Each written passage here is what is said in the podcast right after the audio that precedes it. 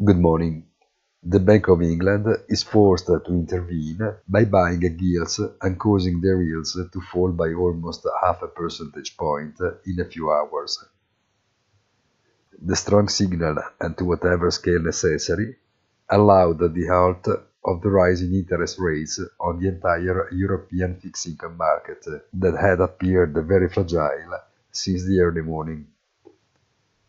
Stock market has recovered Forex just partially, been squeezed by an unsustainable strength of the dollar, such as to revive the Plaza Agreement of 1985, when the largest action was agreed to determine its forced depreciation against the major currencies. Have a nice day and please visit our site easy-finance.it.